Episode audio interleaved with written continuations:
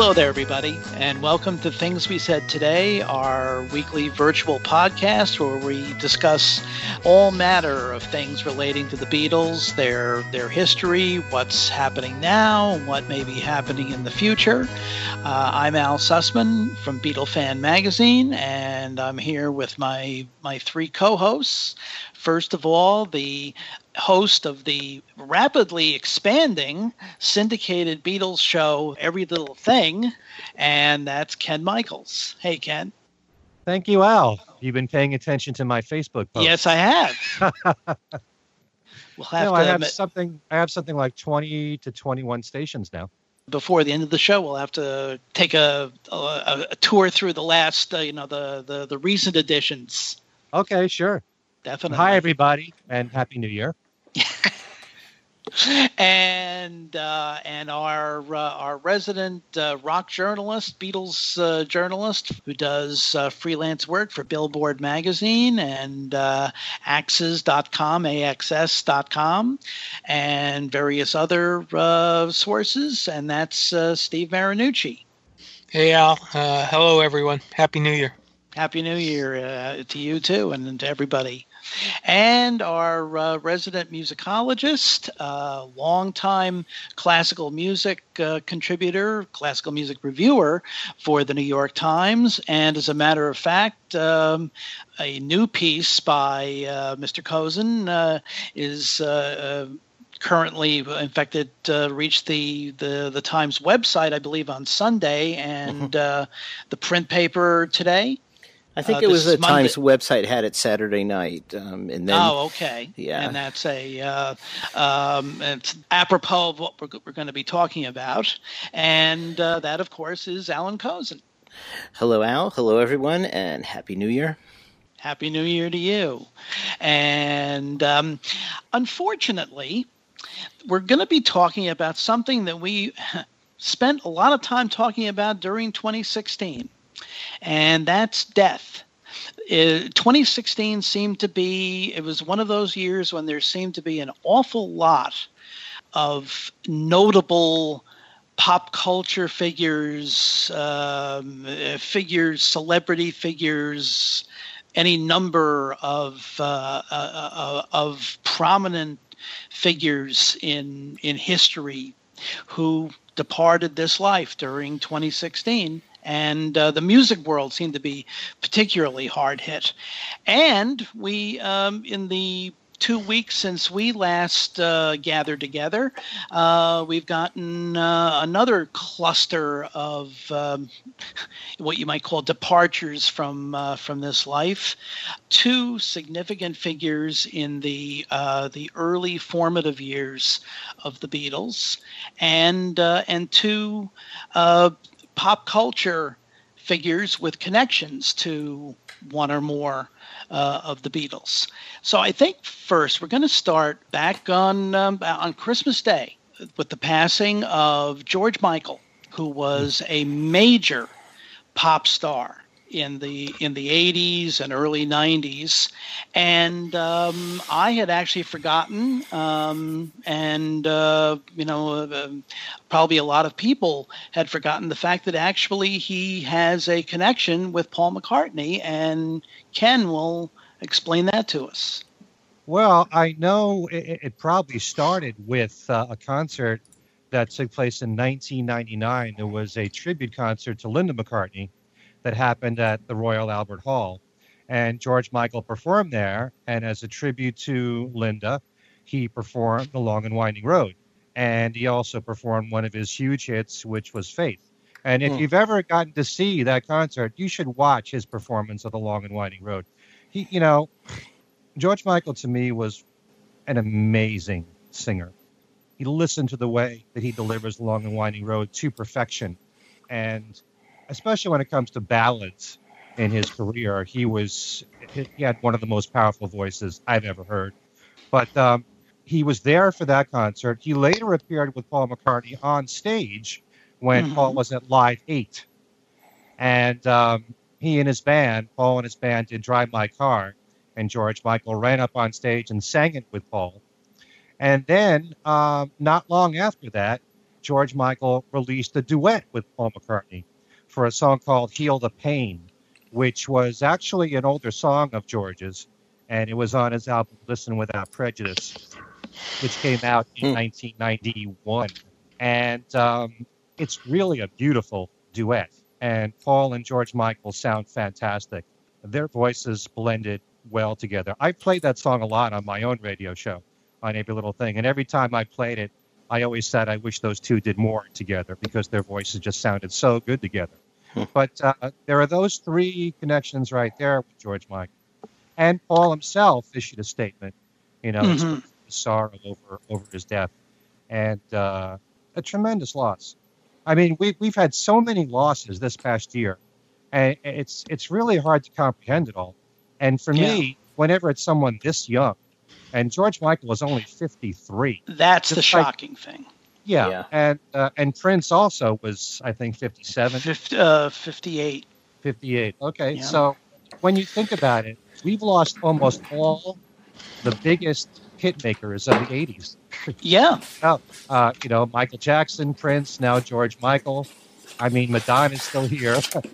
Uh, right, Madonna, Whitney Houston. Well, yeah, exactly. So when it's a decade that's only a few decades ago, you know, you expect yeah. it. So when it's uh, when you're going back to the 50s and 60s, you kind of expect it. When it's the 80s and someone this young, I mean, I, I just couldn't believe it. I actually found out from Steve's post on Facebook mm-hmm. about it. I just couldn't believe it. I'm stunned, you know. And I realize probably we should accept this easier as time goes on. But when it's someone this young, I, I don't know if I ever can totally comprehend it. Right. Have- you, you, you can kind of accept somebody who passes when they're in their you know in, in their 70 late 60s in their 70s beyond that but 53 in this yeah. day and age, that's awful young. Mm-hmm. Yeah, and they ha- they have not, as of uh, I'm looking now while we're doing this, and they have not come up with a cause of death. Right. That's right. going to be the, that's going to be the big question. Yeah. They still have not really conclusively come up with a, a cause of death. Mm-hmm. Well, they have is... reported that he suffered a lot from depression. Right. And um, he did have drug problems. Mm-hmm. So uh, we don't know if that was the cause or not. But uh, from my own perspective, I just think George Michael was a brilliant, brilliant artist. And even though my knowledge of him doesn't go that much beyond his hits and the Faith album, just that album alone was was an amazing. It's one of the best albums of the '80s, and and kind of like what I admire in a lot of artists who really stretch and do a lot of different styles. George Michael was a lot like that, you know, mm-hmm. and just an incredible voice. I mean, just listen to a song like "One More Try," which is one of the. I mean, he could have easily have been uh, a torch singer, you know. Yeah, it, it was, that's a wonderful record. Yeah, and uh, the first song that actually was a, a solo hit for George Michael um, was called "A Different Corner," and it's one that doesn't get airplay all that much, but give a listen to that. That's an amazing, beautiful song and powerful vocals from that. But for anyone that has never investigated George Michael, go on YouTube. Listen listen to his stuff. He, he was he was really extremely talented. Mm-hmm. And you know, you mentioned the fact that he had had bouts with depression. Yeah. Uh, in in 1990, he did an interview with um, Robert Hilburn, for mm. the uh, Los Angeles Times, their calendar, uh, I guess Sunday magazine, and he said, uh, and I'm quoting, "I'm not stupid enough to think that I can deal with uh, with another 10 or 15 years of major exposure."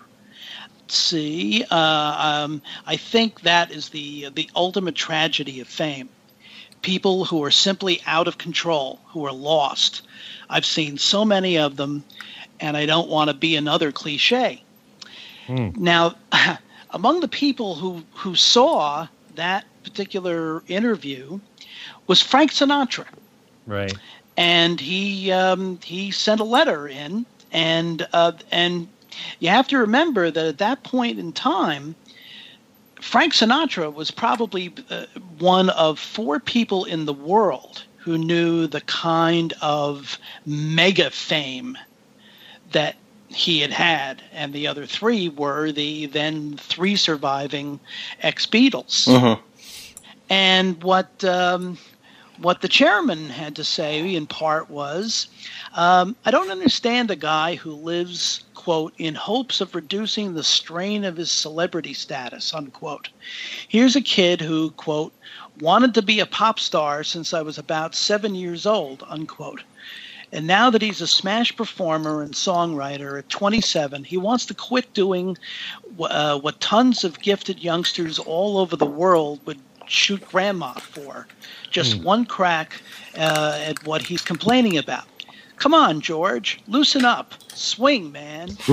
dust, off, dust, off, dust off those gossamer wings, uh, and fly yourself to the moon of your of your choice, and be grateful to carry the uh, the baggage we've all had to carry since uh, those lean nights of sleeping on buses and and helping the driver unload the instruments.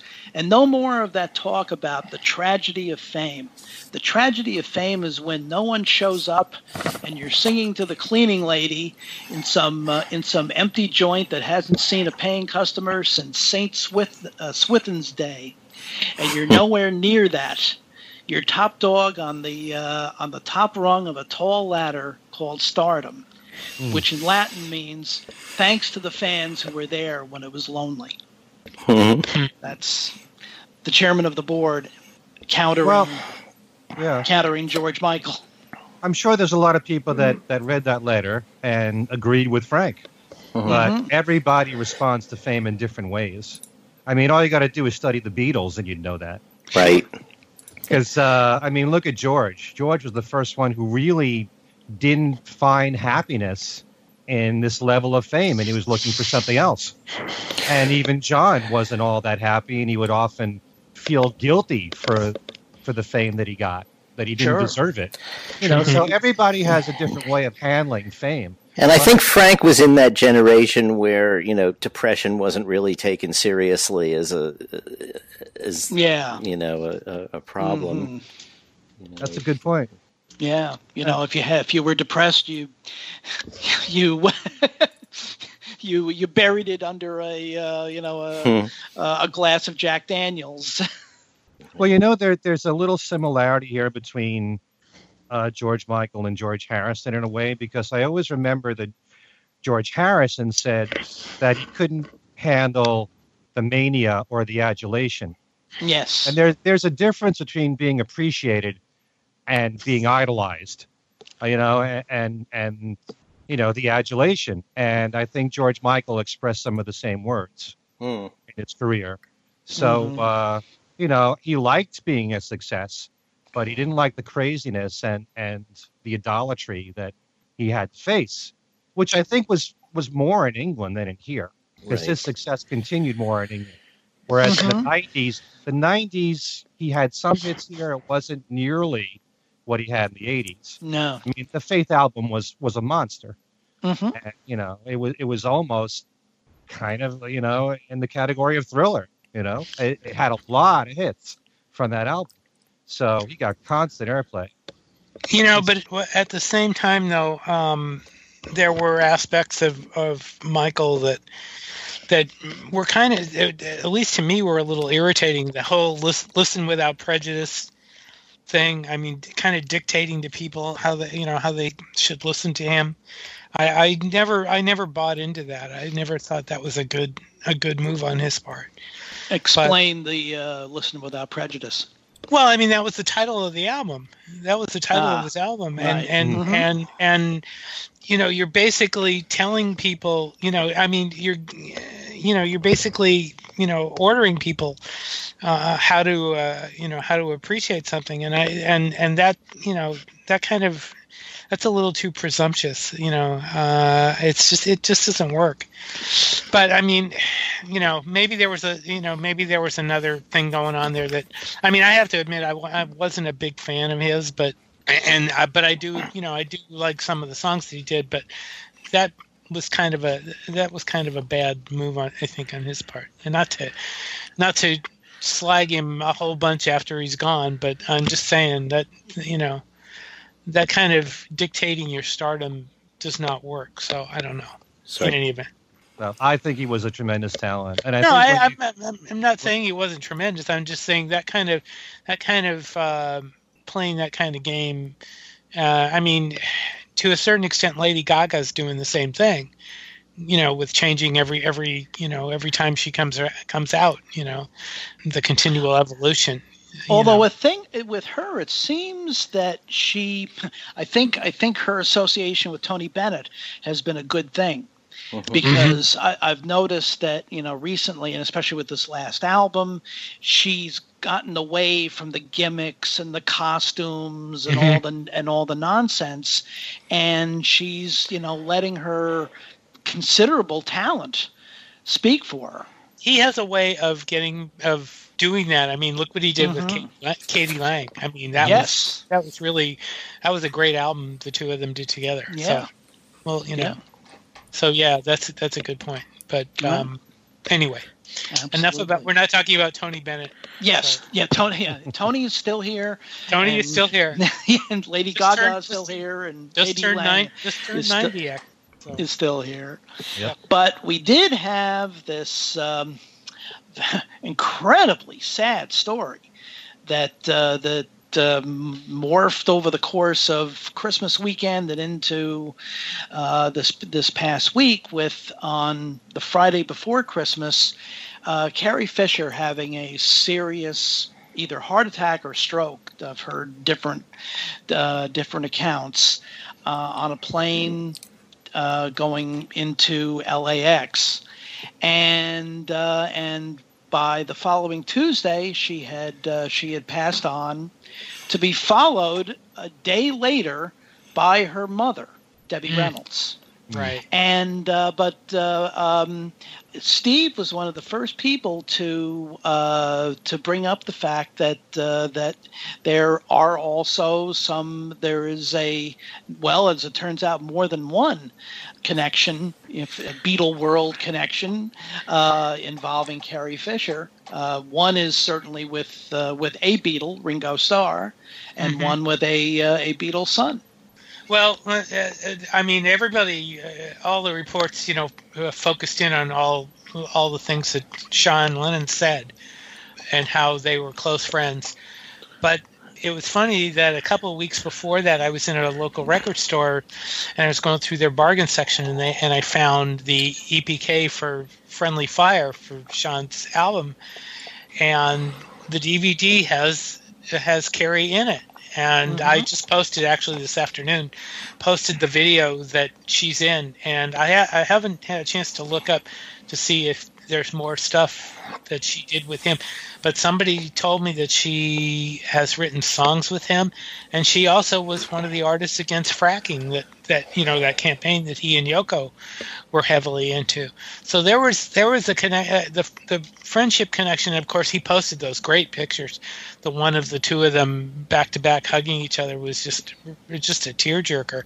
Mm. Um, but there was a definite you know there was a definite uh, connection there between the two of them, and and it's you know it's beautiful that. Uh, that that connection is is known, and it was more than just a friendship. I mean, there was there was an art, uh, you know, artistic uh, connection as well as a friendship. And well, Sean, Sean did say, I mean, they had something in common there, being the child of someone really famous and had a Mhm. with that. Sure. So, you know, they can relate on that level. right, but it was it was more than that, though. I mean, there was more going on. I mean, they shared they shared political beliefs. They shared, um, you know, they shared. Uh, they, he she contributed to his music. So um, there's yeah, there's a little more to it than that. But that's that's again, that's that whole thing is really sad, especially the the part about Debbie Reynolds. I mean, that just, and at the end of the year, that just made you want to break down. Uh, you know, just uh, that was just a horrible, horrible end to the to the year. Incredibly sad. Yeah, Incredibly really, sad. And then the Ringo is- connection. Yes, You were gonna talk about is the- right. The other, the, and oth- that the was other, and that was really very shortly after she became famous as Princess Yes. Leia. It was like a year later. right. Mhm. Yeah, hmm she appeared in um, Ringo's TV special. Uh, Right. What was that called? I can't remember the name. I think I think officially it was just called Ringo, but it's yeah. it's become known as the the Ognir Rats, and right. some some irreverent souls have uh, have brought up the fact that in the that um, in the same year, uh, Carrie Fisher appeared in the Ognir Rat special, and in the legendarily bad Star Wars Christmas special. I tried to watch that this Christmas, and uh, it's hard to get through that thing. I'll tell you, it really, really, really is. It's bad. It is bad. I mean, they were all. It, I, guess uh, Hamill was. She was supposed to be. Well, let's put it this way: they were not all. Uh, yeah, they were. Uh, they were enjoying that. Let's put it that way. Um, but uh, wow. I really like the Ognir Rat special, though. I mean, I, I, don't know. It's everyone sort of dismisses it, but I, I thought it was a lot of fun. Um, it had a great cast. Besides Carrie mm-hmm. Fisher, there was Art Carney as Art Ringo's Carney. father. Carrie mm-hmm. Fisher was his girlfriend. John Ritter. Uh, John Ritter. Uh, mm-hmm. Angie Dickinson was wasn't she yep. in it? Uh, uh-huh. yep. And uh, you know, we've a lot of us have seen the outtakes of of that. And it's astonishing that they were able to even get a special together, given the way the outtakes look. But um, mm. because this was before Ringo went to become uh, sober, um, yes, and you know, it's it's it's it's hard to watch. I mean, it's not even really funny or anything. It's just you know bad. But nevertheless, they got together a, a TV special in which, you know, it's sort of like a Prince and the Pauper kind of story where Ringo switches identity with Ognir Rats, who's a, you know, tour guide, uh, you know, mm-hmm. the, the, stars' yep. houses and and mm-hmm. all that. And then at the end, you know, they're trying to put together a Ringo special, and uh, you know, basically the idea is to do a bunch of songs from um, you know, I guess what was it? Bad Boy probably was the album. Yeah, at the uh, time. Uh, yes, that was it. There were there were three three songs that he and his band did at the time, and yeah. that's you know I haven't seen this special for quite a while, but that's what I always remember most. Yeah, hard on my These three songs live. Yeah, Hard Times was on there. It was a good mm-hmm. version of that. Yep. Yeah, that's a good rock song. Hard Times. And a cameo from George Harrison too. Let's not forget. Mm-hmm. Right. So Mm-hmm. And yeah. uh, and if I'm, I remember, I'm, uh, wasn't a man like me over the uh, the mm-hmm. credits at the end. Mm-hmm. And I don't. And we're forgetting. We're forgetting Carrie Fisher sang "You're 16" with Ringo. Right. That's right. Yeah, yes. So, but I didn't see it mentioned in a single obit. I mean, apart from Steve. Um, I was going to say it, Steve. Uh, I know Steve posted it, but that was about uh, that was about it. Yeah, I'd well, been thinking think of sending a note in to my pals at the time saying, "Hey, hey, Beatles connection," you know.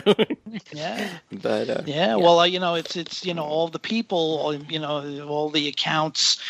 Basically, everything was about Star Wars, Princess Leia, and you know, totally forgot the you know the ha- Hannah and her sisters, uh, the fact that she was in Shampoo with uh, right. Warren Beatty when she Warren was Beatty. what seventeen or eighteen years old. Mm-hmm. Uh, the, the Blues know, Brothers. Had, I think the Blues Times Brothers Obit had those. Yeah. Yes. Yeah, she was in an awful lot of stuff, really. Uh, mm-hmm. When Harry Met Sally. Yeah. Yeah, she was kept fairly busy yeah, she had a you know she had a very a much more uh, you know a much more diverse career than you would you would think from at least some of you know not so much the Times obit uh, and we'll be getting into Times obits in a moment because uh, somebody here has written one very recently, mm-hmm. um, but in most of the other obits uh, in you know in pop culture land. It was basically a one trick pony there you know it was just princess leia princess leia princess leia. Yeah, yeah and that's very so sad. it really is. You know when you're dealing with something that's a dynasty like star wars has become mm-hmm. you know it's just amazing 40 years later how big star wars is. Oh same thing God. with you know star trek or you know yeah. It's a franchise and mm-hmm. it's something that never dies. It just keeps growing and growing and growing. You mm-hmm. know, it's like in, in many ways you can say the Beatles are that way. Mm-hmm. Oh, even no though question. even even though they broke up in 1970, there's continuing interest, you know, from different sure. releases that come out through the years and it never goes away. And it's almost like no matter what Carrie Fisher did the rest of her life, If you're part of the Star Wars team, that's it. That's what you're going to be known for for the rest of your life. More right. than anything else. Kind of like yeah. being a Beatle. I was going to say it's like what Paul said to Ringo. Uh, I'll clean it up and say, uh, you know, you're a you're a you're a friggin' Beatle. yeah. I have a feeling, though, that now, um, as people uh, end up, you know, binging out on Netflix or whatever now and then, they're going to run into a lot of films that Carrie Fisher was in, and they'll say, "Oh, hey, there's Carrie Fisher." And I mean, as a, ma- I mean? yeah. as a matter of fact, last just last night I watched uh, HBO uh, is showing. I think they had already uh, scheduled it uh, anyway to uh, showing her her one woman show from I guess uh, four or five years ago called Wishful Drinking. Yeah. And it's if you've never seen it, it's fabulous. Hmm. It really is. But you know, the Sean connection was new to me. I mean, until he posted his inst- first Instagram thing and, and talked about how close they were, I, I, I had no idea. And uh, mm. so, I mean, if they wrote songs yeah. together, I, would really be interested in hearing them. And um, I hope yeah, he does does put I, those out. Yeah, I haven't. I mean, I uh, other than uh, I don't. I didn't know that somebody commented on what I had written this afternoon, so I, mm-hmm. I hadn't heard that before. But if if that is indeed true, yeah, that would be interesting yeah, to see. It is true because Sean. It it's Sean that said it. Sean said he wrote a few songs with her, and he's hmm. considering mm. releasing them. Oh, okay. And next, we have two major figures in the formative years of the Beatles who who passed within uh, within about six days of each other. Yeah. Um, one is uh, Sam Leach, who was um, perhaps the first major promoter of the Beatles in Liverpool. And the other is Alan Williams, who um, uh, was their, their actually their first manager. Mm-hmm. Mm-hmm. and uh, and is also one of the was one of the one of the great characters in yeah in in the Beatle world. Mm-hmm. And um, uh, Alan did the uh, the the the New York Times uh, obit for Alan Williams, and um, I, I think especially a lot of maybe second, third generation fans they may be somewhat familiar with Alan Williams. They're probably less familiar with Sam Leach. And in fact, when Sam passed, I had to kind of search my my brain to think now where now which one was his connection again? And I had to actually had to look it up. Yeah. So I figure uh, we'll call on Professor Kozinn to uh, to give us.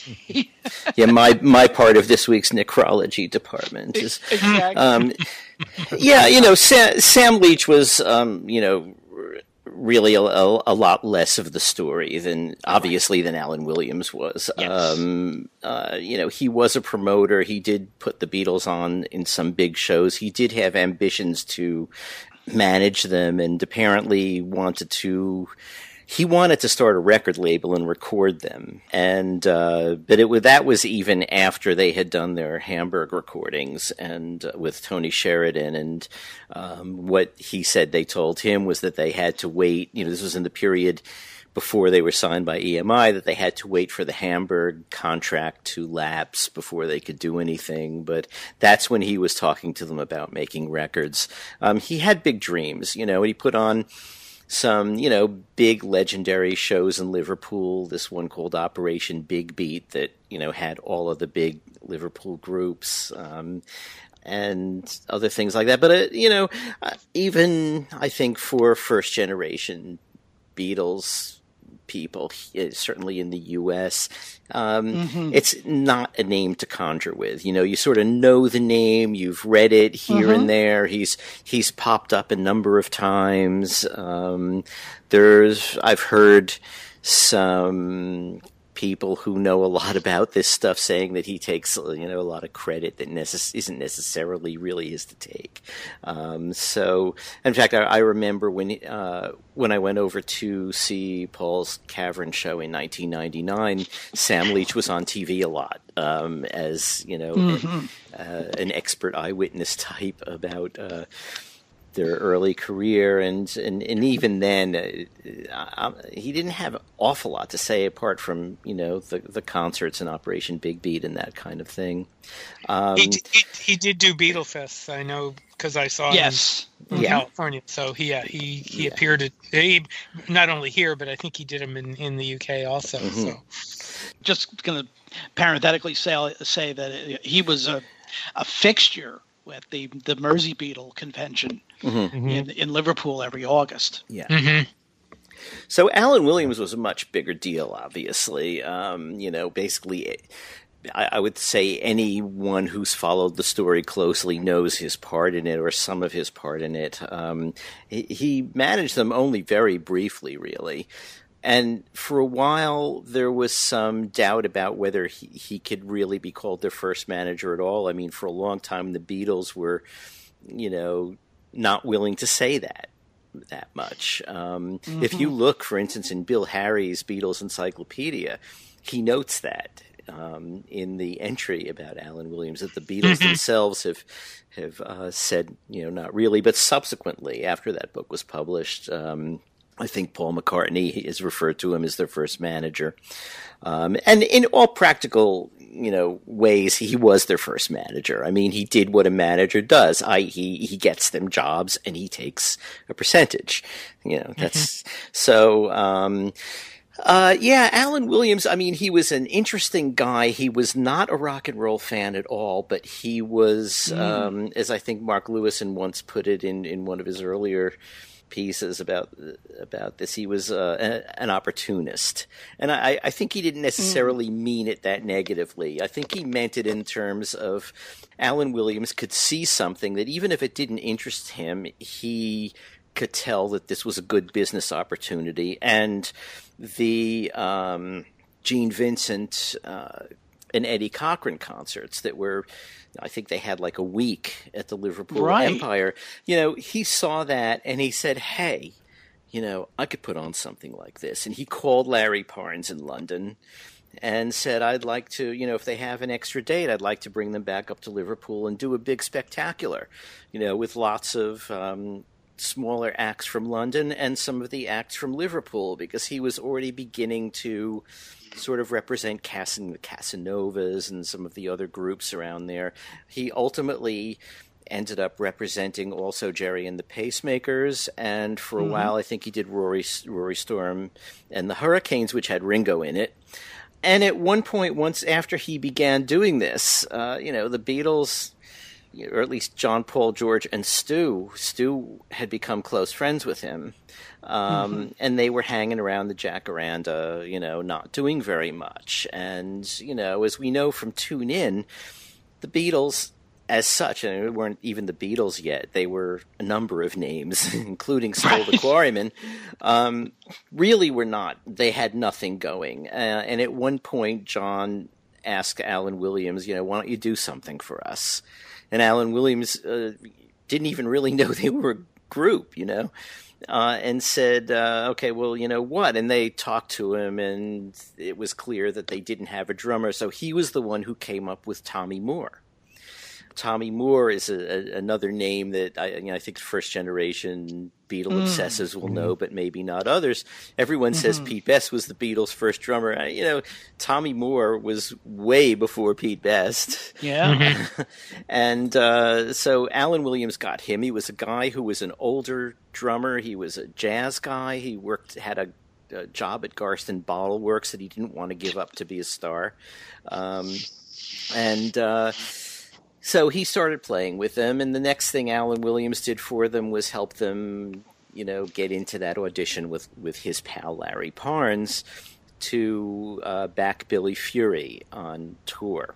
Fury and Parnes both said, "Yeah, you know what? Well, you can you can be the backing group, but you got to get rid of the guy with the sunglasses and his back to the audience who can't really play the bass that well."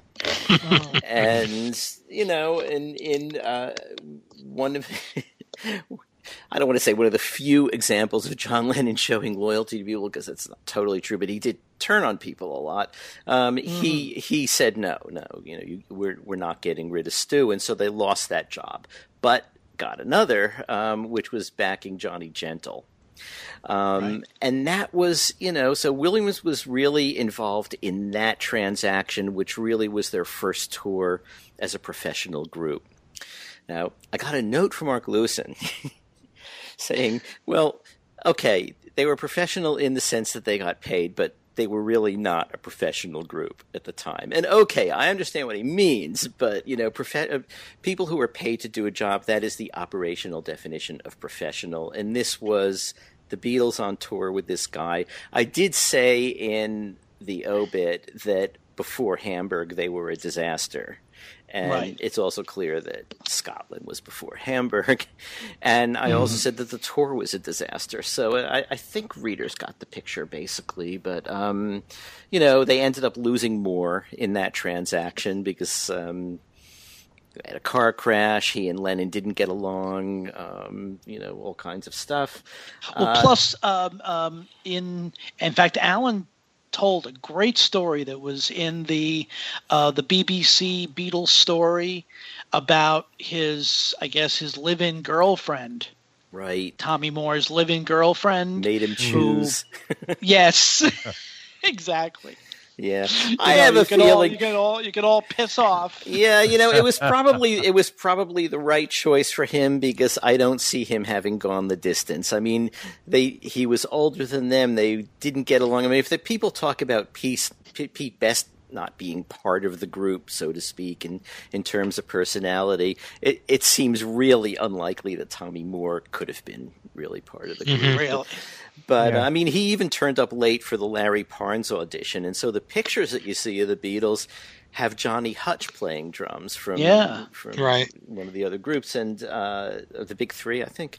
Um, mm-hmm. And Johnny Hutch was, you know, he was like a, a, really tough guy who absolutely hated the Beatles. And you look at the pictures of him, and he is showing it.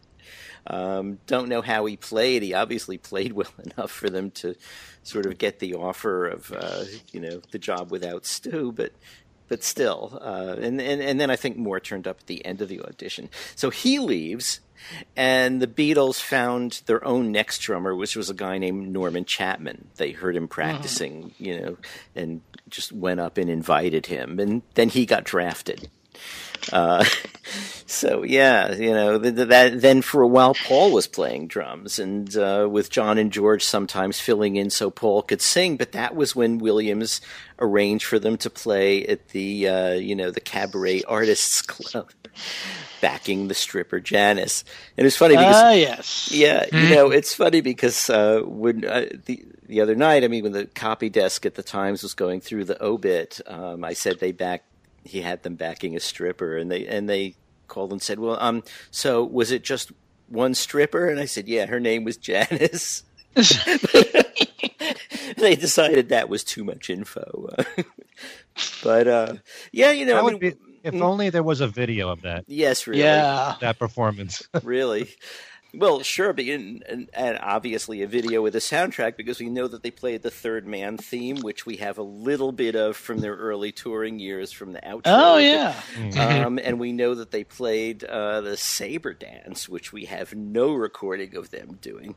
So I would love to hear it. God, I'd love to hear that. Yeah, oh, yeah, you know, so uh, right but you know, there's just like Williams was getting them jobs like that. Williams was letting them play in the Jacaranda, um, and he was getting them some gigs elsewhere in Liverpool uh, and around Liverpool. So you know, and then suddenly he had, he had made this um, connection with Koschmider, Bruno Koschmider, right. and Koschmider turned up and wanted some Liverpool groups. I mean, there were, there were, a couple of transactions where first Alan Will, Alan Williams tried to sell him some, and the tape wasn't working, and uh, uh, that story has been conflated with other.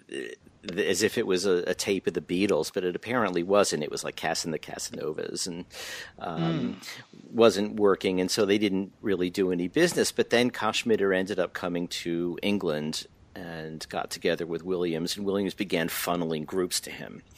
And at that point, the Beatles were so bad, or the reputation was so bad, mm. that um, Cass and the Casanovas wrote to Williams from Germany saying, "Don't send them here; they'll ruin it for all of us." But he did send them. Um, that meant getting another drummer, uh, and that's how Pete Best turned up. Pete Best was auditioned in The Blue Angel, which was another one of Alan Williams' clubs. Oh, I should point out, you know, even before all of these other Williams connections and things Williams actually did for them. Um, this is something I picked up from Mark's book uh, from Tune In. Um, John Lennon apparently wrote one after 909 at the Jacaranda. So there's another yeah. connection. And Ringo. Don't, don't, for, don't, forget that the Beatles painted the women's restroom. Yes. Um, the there is some, there is serious right. doubt about that, according to Mark now. First of all, oh, it's, really? it's, it's, always said to be Sutcliffe and, and Lennon, but um, it turns out, so far as anybody has been able to ascertain, it was Sutcliffe and um, Rod Murray um, oh, really? Um, yeah. And, I, and now I, and now Mark says there's even doubt about that. Um, but at the time he wrote Tune In, I think he felt secure enough to say that it was Murray and Sutcliffe. Because uh, Williams Williams says that in his book. Right, William, Williams right. says lots of stuff. I mean, the yes. thing about Williams, right. you know, I mean, there's no, a, a, a lot of the things that he said himself were sort of tall tales, and so you know, Mark has done an awful lot of research and interviewing and separating the, you know, fact from fiction and other people who've done, you know, interviews of noted various inconsistencies. And so it's, it's hard to know what's the absolute truth and what isn't. But, uh, yeah, because, you know, the, the man who gave the Beatles away, Alan Williams's 1975 autobiography, mm-hmm. you know, has a lot of these stories. Mm-hmm. Um, that you know he may have thought they were true when he wrote them, but also he didn't write them. He had a ghostwriter. And whenever you have a ghostwriter, mm. there's also an opportunity for things to go wrong, you know, for, for things that the ghostwriter embellishes, even if you haven't embellished it. So, mm-hmm. so it's not absolutely 100% reliable. It's a great read, have to say that. So, yes. yeah, you know, also another connection was that Ringo um, apparently first heard the Beatles at the Jacaranda. Um, right. Or yeah, I mean, uh, whether he was paying attention to what they were doing. I mean, this was pre Hamburg, so they probably weren't real good. Um, hmm. And in fact, we know how they were because we have those 1960 practice tapes. Yeah. Mm-hmm. You know, Anyway, so yeah, uh, Williams arranged that first Hamburg trip, which was everything. I mean, as um, Steve quoted Mark Lewisohn's concise tweet about it, which is uh, no Williams, no Hamburg, no Hamburg, yep. no Beatles. And that's exactly. absolutely true. You know, Hamburg made them what we all came to love and admire. And, oh, but it was oh, oh. in Hamburg uh, that, like, the seeds of the disintegration of the relationship came about. Yes, too. I was just about to ask about that. Yeah, because uh, you know they while they were there, they ended up negotiating with uh, the top ten to go perform mm-hmm. there next time they came back. Williams, uh, and, and, they decided, therefore, that they didn't need to pay Williams his commission. Um, right. Will, Williams took the view that since they were there on his work, anything that they turned up through that original contract, he still is entitled to a commission for.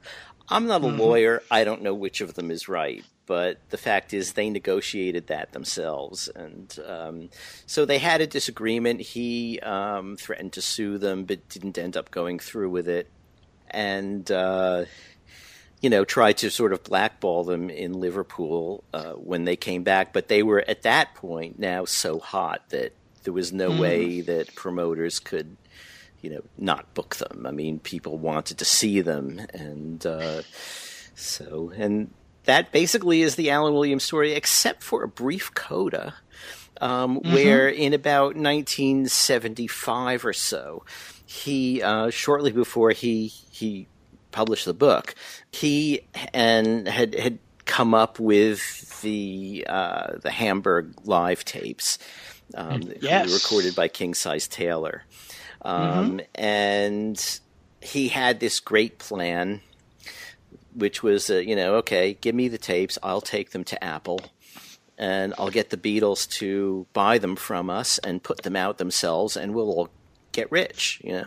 Uh, and that's basically what he described his meeting with George and Ringo as being about, and that he told them, and they said, "Listen, you know, we, we are." Uh, not liquid at the moment is not quite how they put it, but um, you know, um, but basically they said no thanks, and so he ended up licensing the or selling the tapes. I'm, I'm not sure what his arrangement was. Um, but then they came out in 1977, as we all know, and and the Beatles sort of tolerated it for a long time. They never didn't bother about it until Sony had a version of it out. And I guess mm. Sony was a big enough label for them to say, okay, wait a minute. And they sued Sony in 1992 and got them taken off the market. So, um, yeah, and Alan which Williams, is, which is which is ironic considering that Sony now, you know, not only do they own the publishing, but also, right. you know, that's, yeah. Mm-hmm. yeah. And uh, uh, uh, you mentioned um, the fact that in 75 and in that period he was trying to get the the Hamburg tapes out. Mm-hmm. I saw Alan Williams at the third of Joe Pope's three mystery tour conventions in Boston. Mm-hmm. Uh, this was in the summer of the summer of '76, mm-hmm. Hmm. and uh, at that time he was uh, he was actively trying to uh, get a uh, uh, get an American la- get an, an American label to to release the to release the tapes. And I think he played bits of them, right? I mean, that there's a bootleg yes. of, of, of, Red Hot that came from someone taping his talk at that yep. convention. Yep, exactly. Yeah. Hmm. You know. So yeah, you know, and otherwise, you know, he went on to be a, a, a regular figure at Beatle fests all over the world. He he promoted the first one in England. Um, mm-hmm. And uh, you know, I, I, I actually I never actually met him and spoke to him, but I did see him once. Um, it was also on that trip um, when I went to cover Paul at the Cavern. I was walking up Mathew Street and walking in the other direction talking to somebody was Alan Williams. And there were a bunch of other people from the Beatles story that I saw in pretty much the same way. And it, it was very surreal. It was like, you know, it's like being in Yellow Submarine or something. Yeah, just, right. just walking up the street and you're seeing all of these legendary characters walking past you. But uh, yeah, yeah, you know he stayed in yeah. Liverpool his whole life, you know, and and mm-hmm. was a, a, big figure there. And this past May, he um, was given a you know on a, uh, I can't remember what the the award was called, but the city of Liverpool gave him a, a, a special award, and uh, yeah. So, so I have a question. I have mm-hmm. a question. Yeah. This whole idea of Alan calling his book "The Man Who Gave the Beatles Away." so, yeah. considering the fact that you know, the Beatles negotiated their own deal in Hamburg without him. Mm-hmm. Weren't they pretty much giving up on him? Or were they possibly thinking when they went back to Liverpool that they would still be able to use him in some capacity? Well, they did actually. They they they did use him um, from December until about April '61. You know, to to book dates and things. Um, it's just when they went back in April '61 and decided not to pay him his commission that the right. split occurred. Um, yeah, it, it, it, I guess the man who gave the Beatles away is a more tantalizing title than the man who let the Beatles slip through his fingers.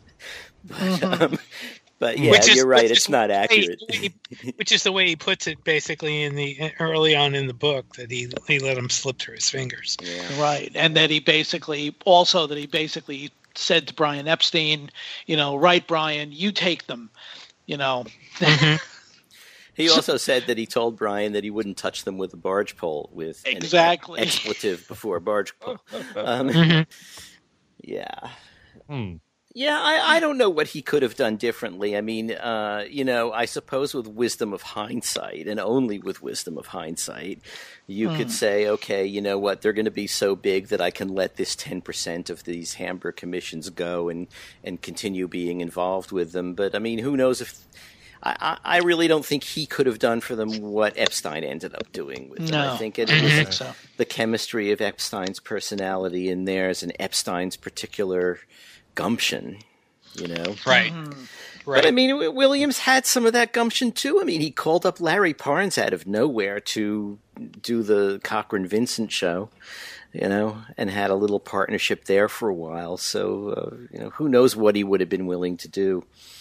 Right, and he was and he was a character. I mean, he's he's got a incredible Oh, reputation as a as a character. I, uh, I, I just published a piece uh, this morning with uh, uh, from Charles Rosenay who talked all about him, and he said the Sure. guy was he said the guy you know uh, he was uh, he called him ornery, and uh, Mhm. but he also said he was a very he was a nice guy too. And uh, I mean the the one story I, that I think that has gone through the years that you always hear with with Alan Williams is that uh, he loved to uh, I- I guess to uh, tip a few is uh, would be the nice way. to Oh say it. yeah.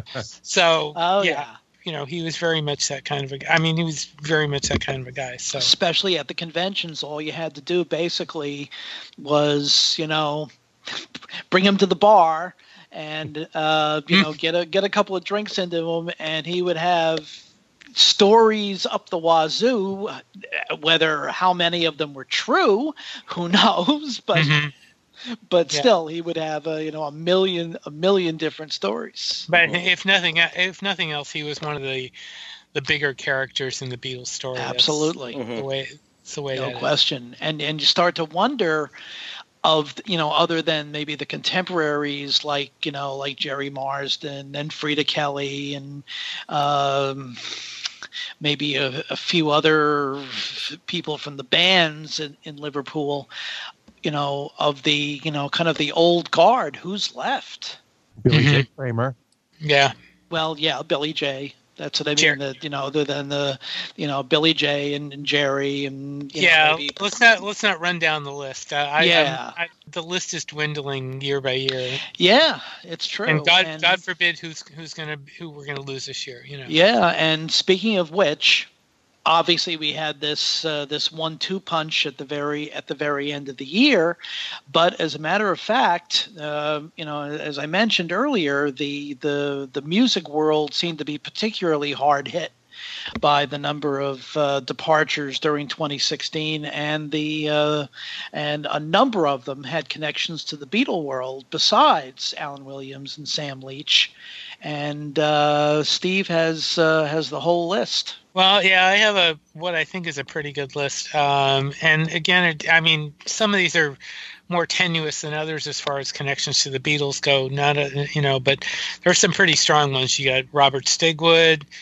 Um, you've got David Bowie. Uh, of course, you've got Sir George Martin. Uh, I can't, uh, you know, Chips Obviously. Moman. Chips Moman, who who um, who did those uh, sessions with Ringo, uh, Henry McCullough, Leon Russell, of course. Uh, um, that's one that's personally gotten to me. I've been Mm. listening to a lot of Leon lately. Um, Greg Lake from the All Starr Band. We mentioned George Michael. We talked about Sam Leach, Alan, Alan Williams, Maurice uh, White from um, from Earth, Wind and Fire, uh, who did uh, "Got to Get You Into My Life." Great Uh, version, too. Right, uh, a Pr- Prince, who did the uh, that great solo on that. Uh, um, uh, while my while my guitar while my guitar weeps. gently weeps at the at the Rock and Roll Hall of Fame. Mhm. Scott Scotty Moore, who was a huge, huge influence to George Harrison, Mhm. um, and also engineered um, Beaucoups of Blues. That's right, right. Uh, Bobby Vee, uh, who did the original "Take Good Care of My Baby" that the Beatles later covered, and of course, we mentioned Carrie Fisher already, and there, I mean, we may have left out a couple there, but I mean that's a pretty pretty extensive list of everybody, you know. Yeah. So, Yeah. Billy Paul. Mm-hmm. Oh, is there right. is- yes. is there a Beatle connection there that I'm not aware of? Yeah. Um, Just um, that he he had he had a hit on the R and B charts with his cover of "Let Him In." that was it. Oh, Yes. okay. Yeah. Okay. Yeah. It was not a good year for the music world in general, but uh, Beatle connections were were pretty uh, were pretty uh, numerous there. So Mhm. Now, uh, swerving uh, about 360 degrees uh, to, some, to something uh, to something uh, much much more positive.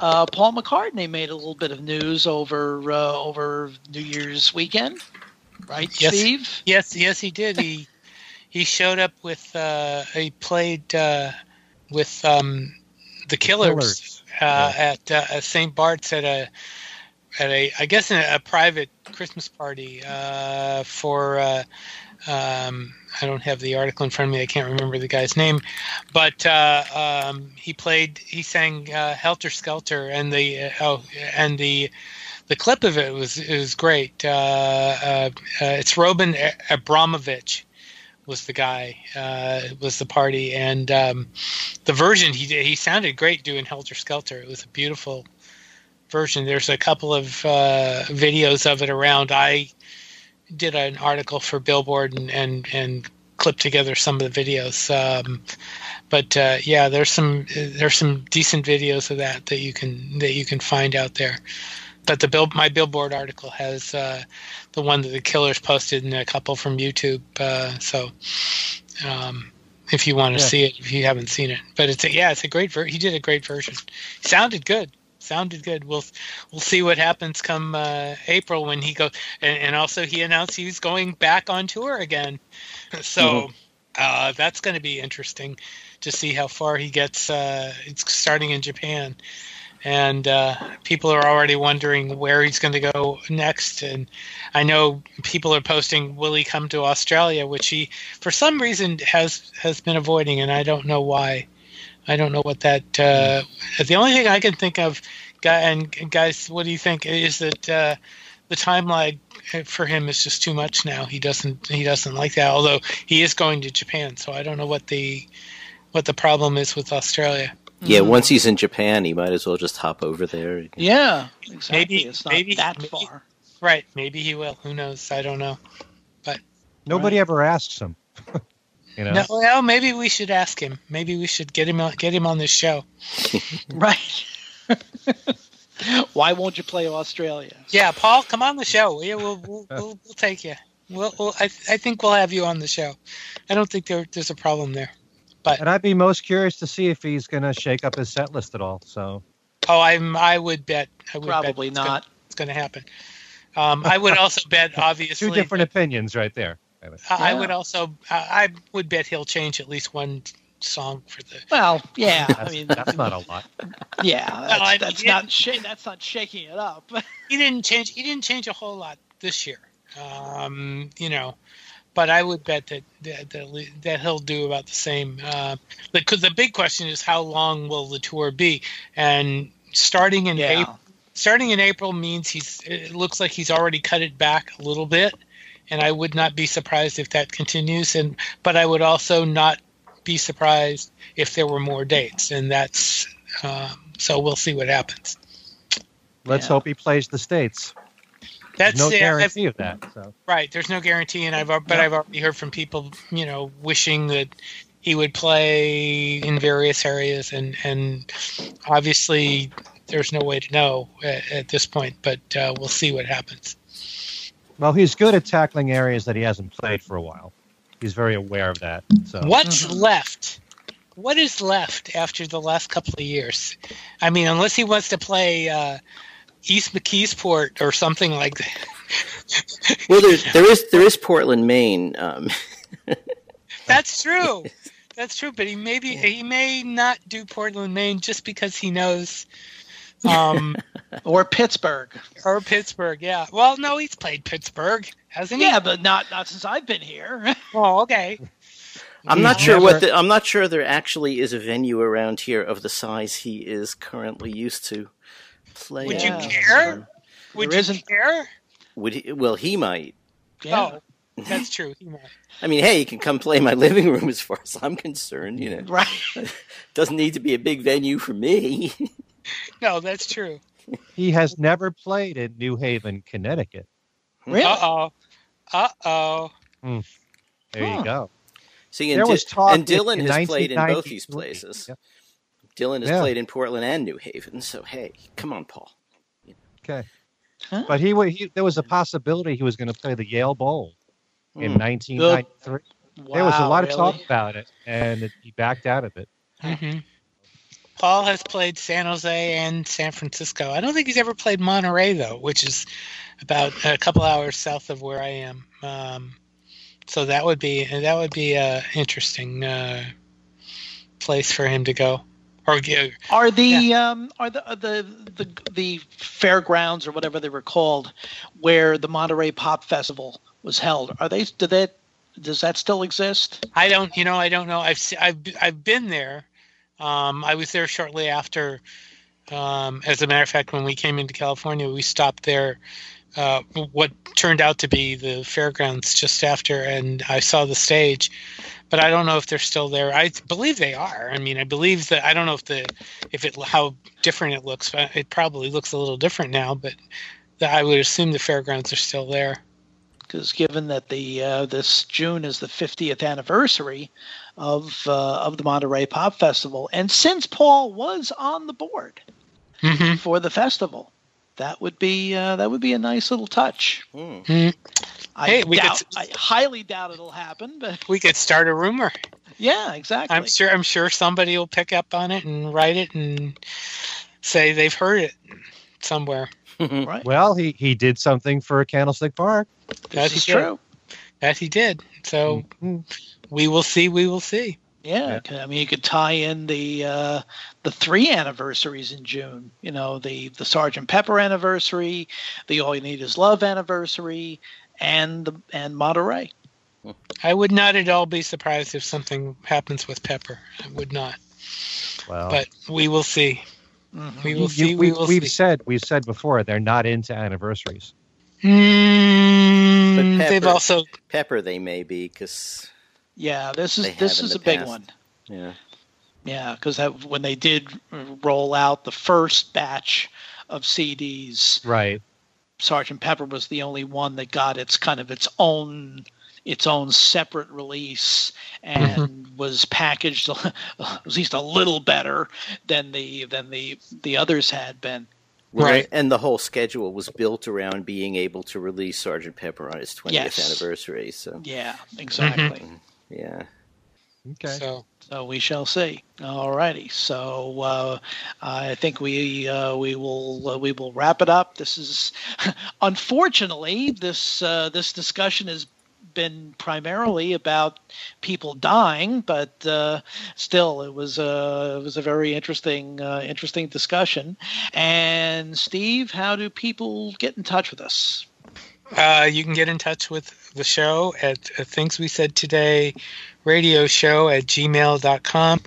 We have a Facebook page, Things We Said Today radio show, uh, or Beatles, Beatles show fans. And we're also on Twitter at Things We Said Fab.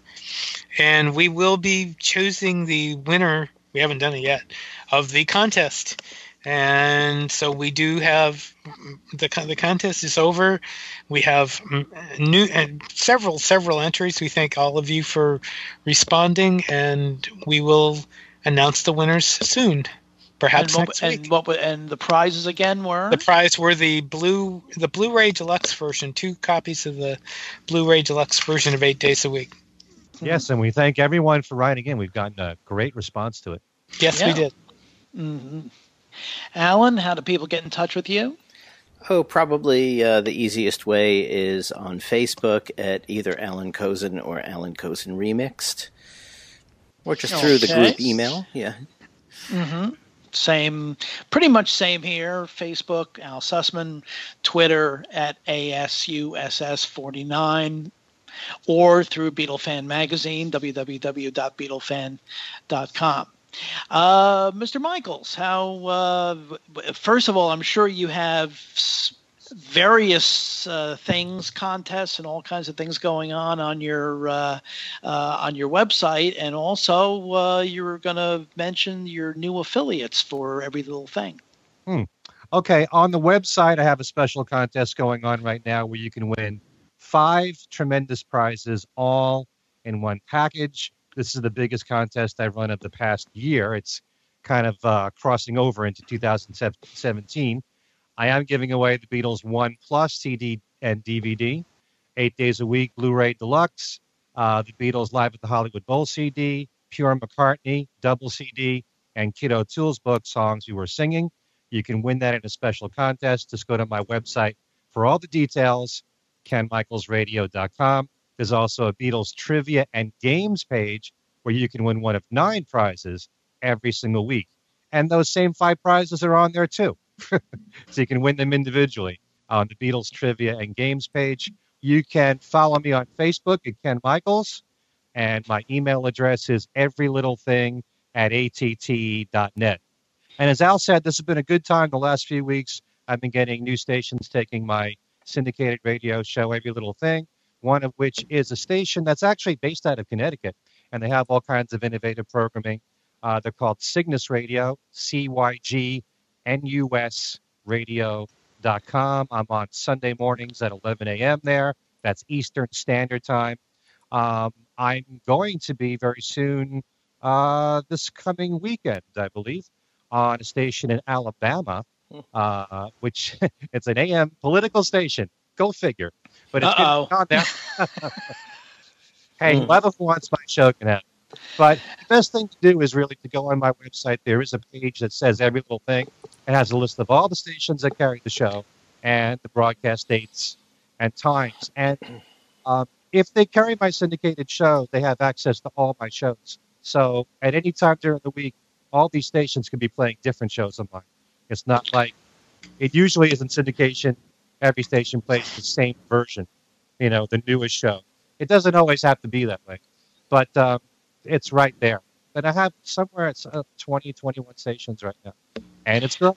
So where? So if so, if every little thing um, is being heard on an AM station in Alabama, that must account for why Ringo was wearing an Alabama T-shirt over you the figured weekend. out everything, Al. You Absolutely, figured... that's got to be that's got to be it. That's got to be had it. a shirt that said the Crimson Tide, right? Yeah. Yeah. Yep. Very cool. Yeah, that's it. Otherwise, um, is isn't Rick Glover from? Oh no, he's from Georgia, right? No, no, no, no. The uh, Rick's uh, Rick's from well, actually, Rick's originally from Tennessee, right? Okay. Right, Alan? I don't know. Yeah, I think he's originally from Tennessee, uh, but uh, but of course, uh, Bill King, the grand high exalted mystic ruler of uh, of Beatlefan magazine, uh, he's he's from the University of Georgia. So I'm sure uh, have, I haven't heard any reaction yet, but he probably couldn't have been too terribly happy about seeing Ringo in an Alabama T-shirt. Mm. Okay, well, you know all those SEC ties. So anyway, this has been uh, this has been a fun, well, uh, more or less a fun discussion. But uh, wanted to wish uh, you folks a happy New Year, and as a as I keep saying, let's hope that 2017 is a whole lot better year for uh, for all of us. And uh, for Steve Marinucci and Alan Kozinn and Ken Michaels, this is Al Sussman, and uh, uh, we thank you for listening to things we said today. And and we will see you next time.